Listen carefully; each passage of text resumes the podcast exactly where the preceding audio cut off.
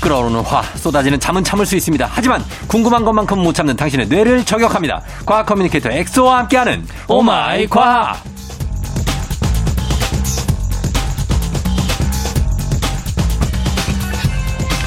어디 가서 아는 척 하는데 이만한 코너가 없습니다. 정말 아 꿀팁들을 많이 전수받고 갈 수 있는 코너 과학 커뮤니케이터 과거 엑소와 함께합니다. 어서 오세요. 안녕하세요, 과거 엑소입니다. 예, 오마이 과학의 엑소도 사실 여기 아는 게 워낙 많아서 그럴 수 있지만 네. 아는 척 할 때 있죠. 아, 그게 좀 자제를 해야 되는데 예. 너무 아는 척을 많이 해서 어. 아는 척 많이 하고 그거 말고 또 하는 척 하는 거 있는 거 뭐 있어요? 아는 척 말고. 그 저는 그냥 네. 과학 관련된 것만 나오면 무조건 이제 아는 척하고 어. 그거 말고는 이제 아니 아니 뭐 항상- 그런 거 있잖아요. 뭐센척 한다든지. 아, 뭐 내가 좀 모자란 척 한다든지. 예. 왜? 그 운동할 때 운동할 때 잘하는 척? 그 잘한 척 하죠. 네, 특히- 특히 이제 압력등반 하는데 못 하는 척 하는 게 아니고. 예. 저도 근데 사실은 그 뭐, 예. 한지 이제 두 달밖에 안 됐거든요. 어. 근데, 옆에 이제 다른 여성분들이 아, 완전 하루 이틀 된 분들이 그렇죠 이제 어, 그거 어떻게 어떻게. 하- 하시면 이제 아. 제가 아 이거 좀만 자세를 낮추시면은 어. 무게 중심을 낮추시면 이제 팔 힘을 덜 쓸 수 있습니다. 야, 아저씨 훈수드네. 어. 뒤에서 이제 강사님이 지나가시면 저를 어, 보면서 강사가 이제 따로 있는데. 한숨을 쉬시더라고요. 지도 두 달밖에 안 된 게 어디 아는 척이야?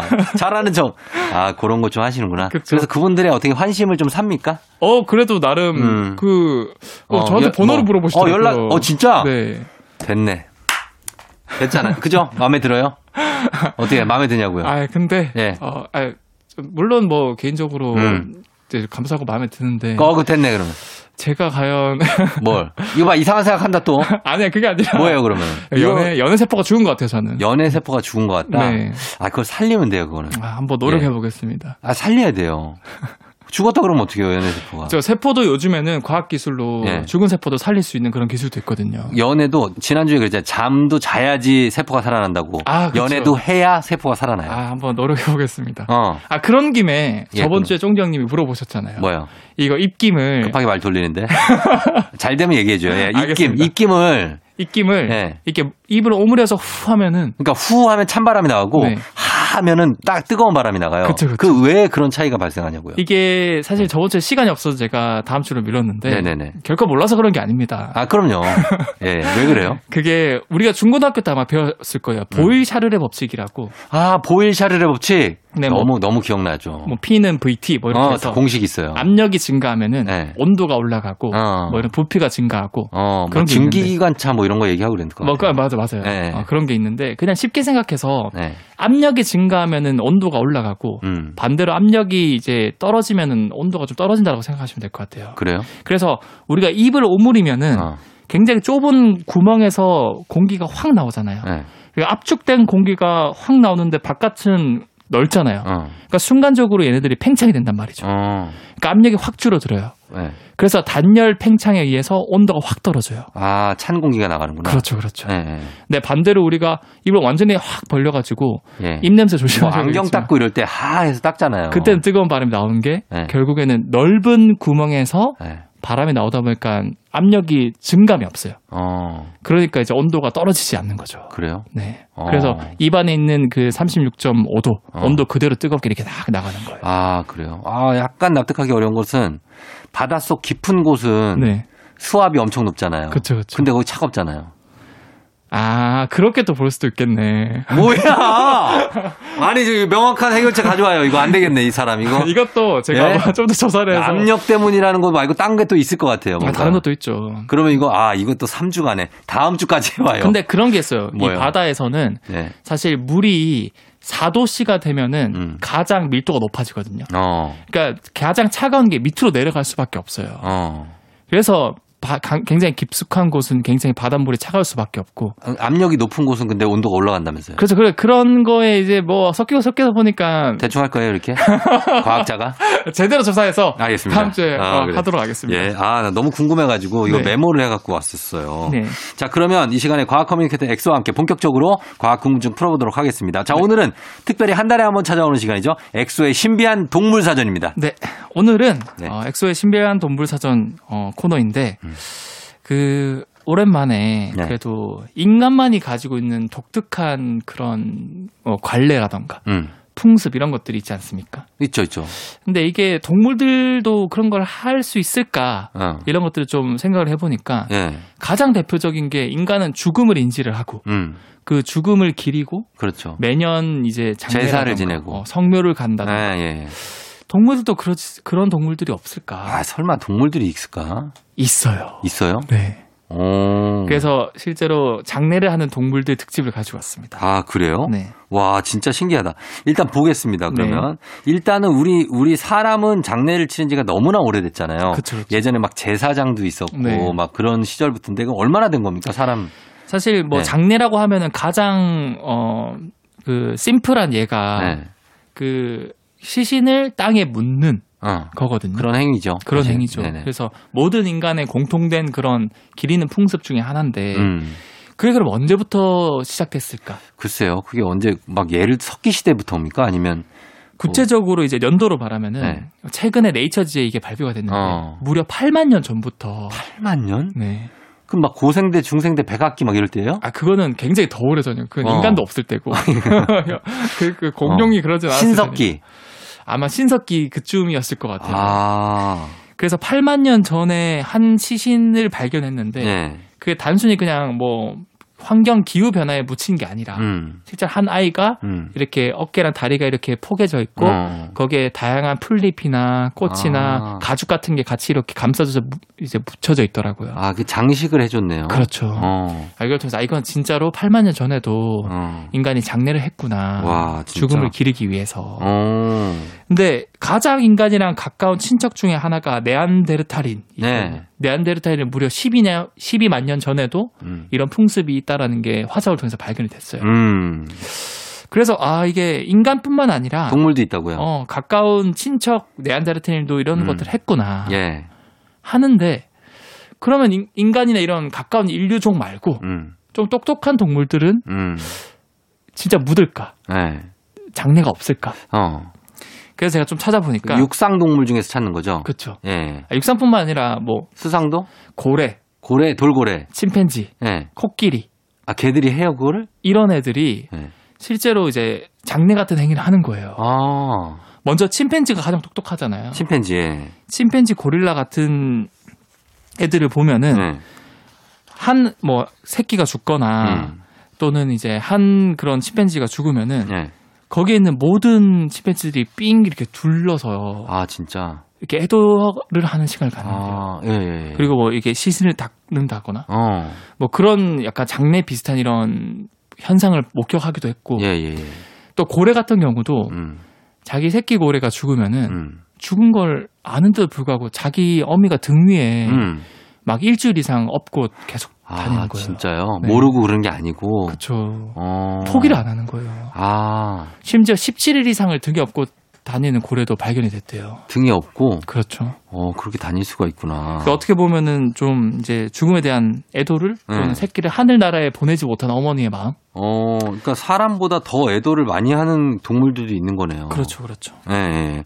아, 그래서 그렇게 한 후에 이제 그 다음에 고래 같은 경우에는 어떻게 할까요? 그렇게 하다가 이제 아, 이제 아이가 이제 어떻게 하면 땅에다 묻어줘야 되겠다면 수심 밑에다 묻어주나요? 그거를? 사실 묻어주진 않고 예. 그냥 애도하는 행동 정도만 하는 것까지 발견이 됐어요. 그렇게. 그래서 고래 같은 경우는 거의 이제 시- 이제 예. 사체가 이제 썩어서 더 네. 음. 이상 형체조차도 보기 힘들 정도까지 어머니가 등에 업고 다니다가, 아, 다니다가 결국에 이제 포기를 한다. 포기를 한다. 어, 그것도 나름 그 애도하는 방식의 차이가 있겠지만 고래는 그런 식으로 하는 것 같습니다. 그럼 저희가 음악 한 곡 듣고 와서 또 다른 애도하는 동물 어떤 동물인지 보겠습니다.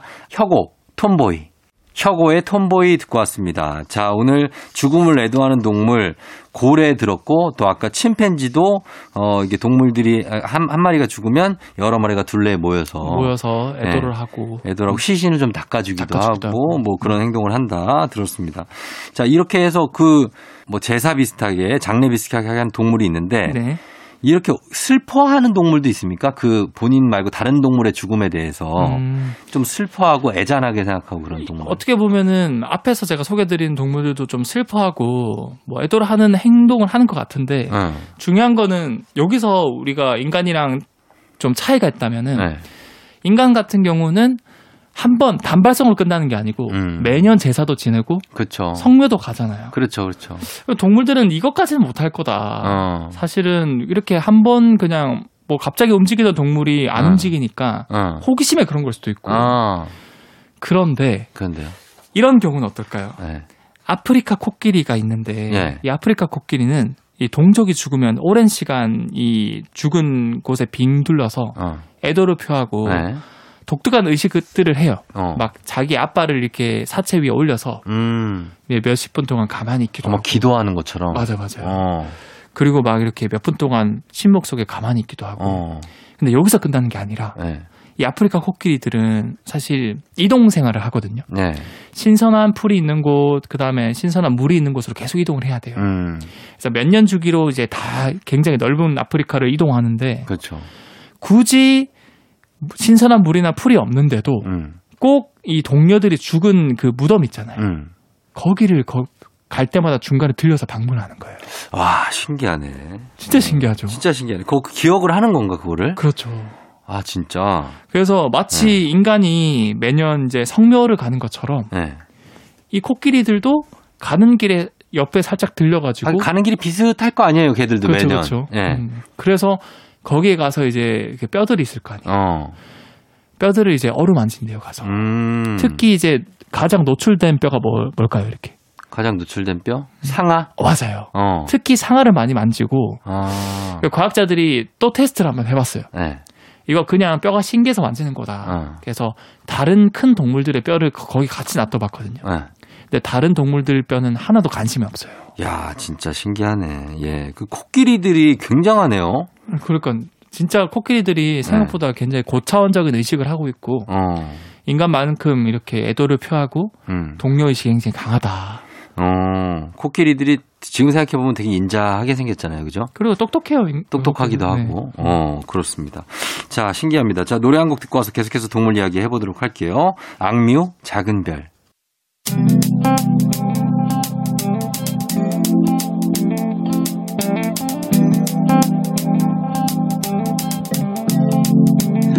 매일 아침 같은 길을 걷고 있나요 매일 같이 옆에 있음 좋을 텐데요 피곤하진 않나요 조금 덜어드릴게요 출근길에 오늘도 함께해요 조종의 FM 댕진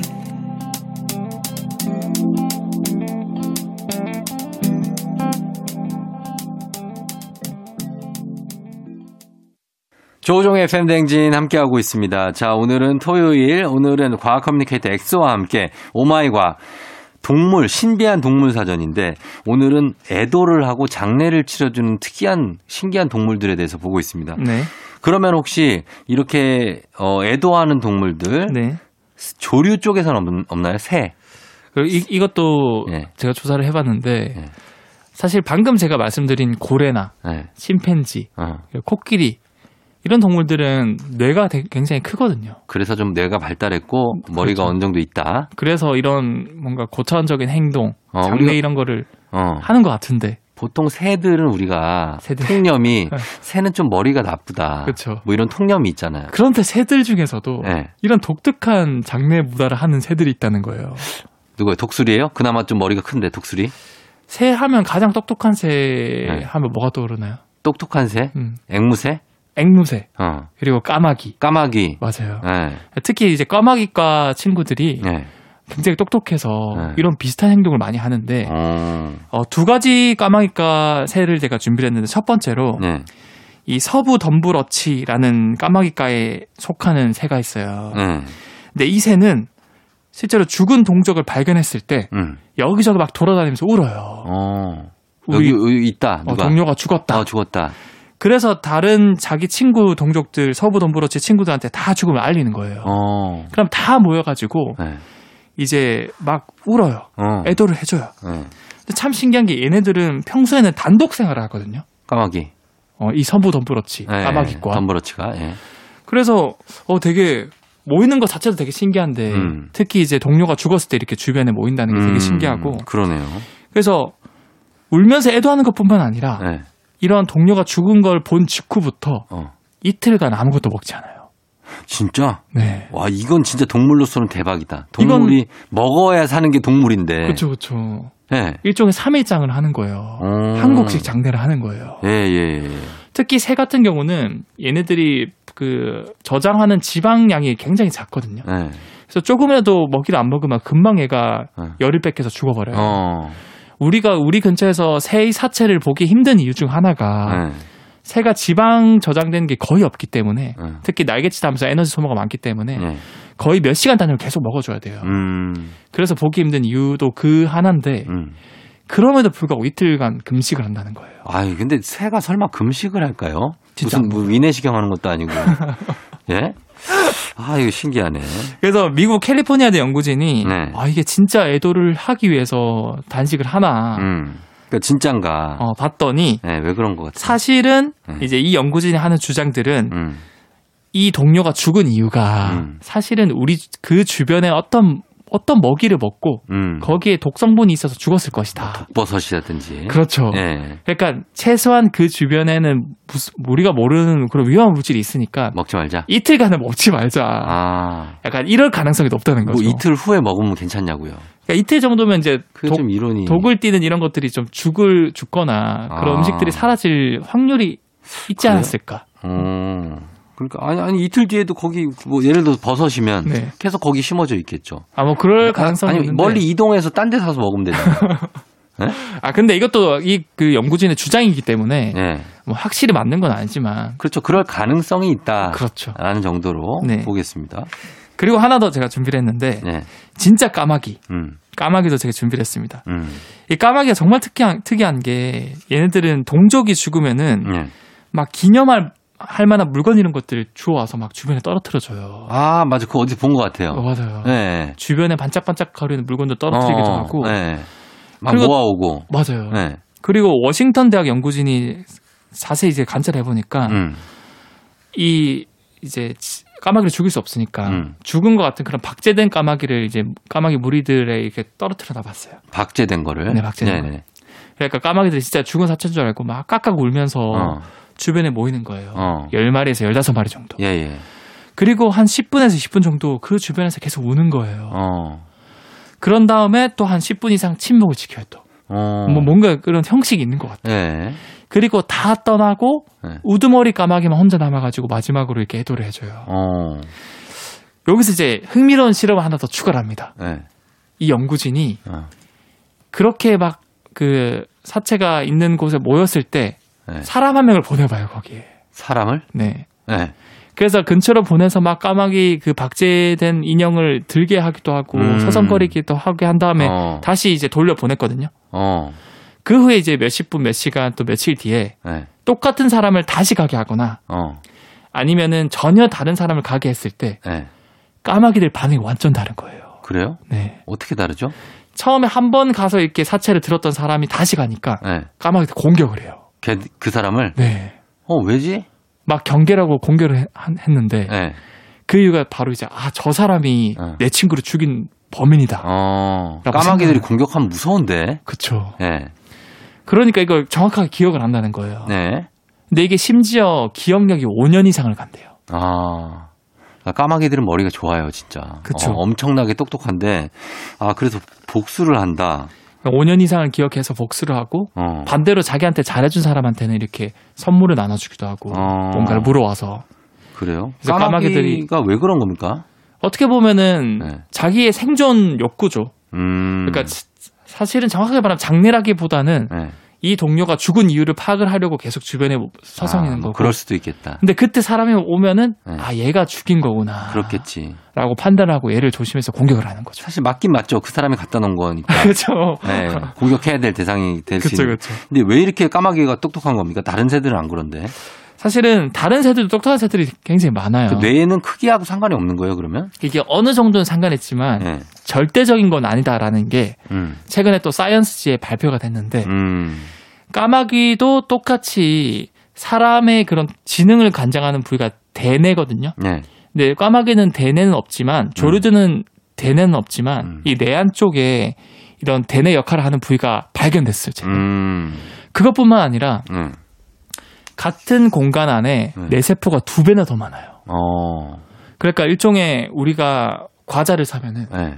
질소만 들어있는 과자가 있고 어, 굉장히 가득 차 있는 과자가 있지 않습니까? 그쵸. 예. 까마귀들 내가 그런 거예요. 아, 빽빽하게 차 있는 거구나. 빽빽하게 차 있어요. 음, 그래서 심지어 이 뇌세포 숫자만 개수를 세봤는데 네. 원숭이보다 뇌세포가 더 많아요. 아, 그러니까 작은 용량이지만 뭐가 많이 들어있는 거구나. 아 맞아요. 예. 그러니까 땅콩만한 크기지만 예. 그 안에 빽빽하게 들어있다 보니까 음. 심지어 원숭이보다 뇌세포가 더 많다. 어. 그러니까 우리 이렇게 USB도 네. 뭐 5기가짜리 있고 막 125기가짜리 있고 100이 몇 막 테라짜리도 나오거든요. 테라바이트도 있고 막 그러니까 그거 차이 크긴 똑같잖아요. 와 이거 진짜 정확한 비유. 그죠? USB. 어, 예. 네. 아, 그렇게. 그 같은 공간 안에 얼만큼 이제 침착도라 그러나 음. 어, 그렇게 그 까마귀나 이제 조류들에게 잘 이게 침착이 돼 있다라고 음. 볼 수 있는 거죠. 그렇습니다. 예. 자, 오늘은 신비한 동물 사전, 엑소의 신비한 동물 사전, 어, 애도하고 장례하고 죽음에 대해서 슬퍼하는 그런 동물들에 대해서 살펴봤습니다. 코끼리, 고래, 그리고 침팬지 이런 동물들이 애도도 하는 신기한 동물들이었습니다. 음악 한 곡 듣고 올게요. FT 아일랜드 새들처럼. FT 아일랜드 새들처럼 듣고 왔습니다. 자, 다음 어, 우리 오마이과학 얘기를 해보자면 왜 이런 일이 있었어요. 네. 예전에 그 길거리 그냥 도시에서 네. 어떤 여자분이 막 걸어가고 있는데 갑자기 하늘에서 생선 하나가 네. 뚝 떨어진 거예요. 근데 누가 던진 게 아니야. 생선이 떨어졌다고요? 네. 차 틀고 다니는 남자 보면 나와요. 생선이 아, 하나가 뭔지 알 것 같아. 머리에 뚝 떨어져가지고 네. 깜짝 놀라고 다칠 뻔한 네. 있는데 그런 거에서 확장판으로 왜 우리가 뭐 약간 길에 가다 보면 일시적으로 생긴 두- 두 웅덩이 같은 거 있잖아요. 그렇죠, 그렇죠. 예, 그런 웅덩이 개울에 물고기들이 살아. 어, 맞아요. 그 개들은 이게 어떻게 갑자기 비가 왔는데 글로 어떻게 들어갔지? 뭐 이럴 수도 있고 그 이, 이유가 뭔지 모르겠어요. 일단은 이게 많은 사람들 사이에 특히 과학자들 사이에서 미스테리로 남아 있는 현상 중 하나거든요. 네. 이거를 이제 웅덩이 미스테리라고도 그 용어가 있어요. 음. 근데 총장님 말한 것처럼 뭔가 하늘에서 떨어졌다라고 말하는 사람도 있고 네.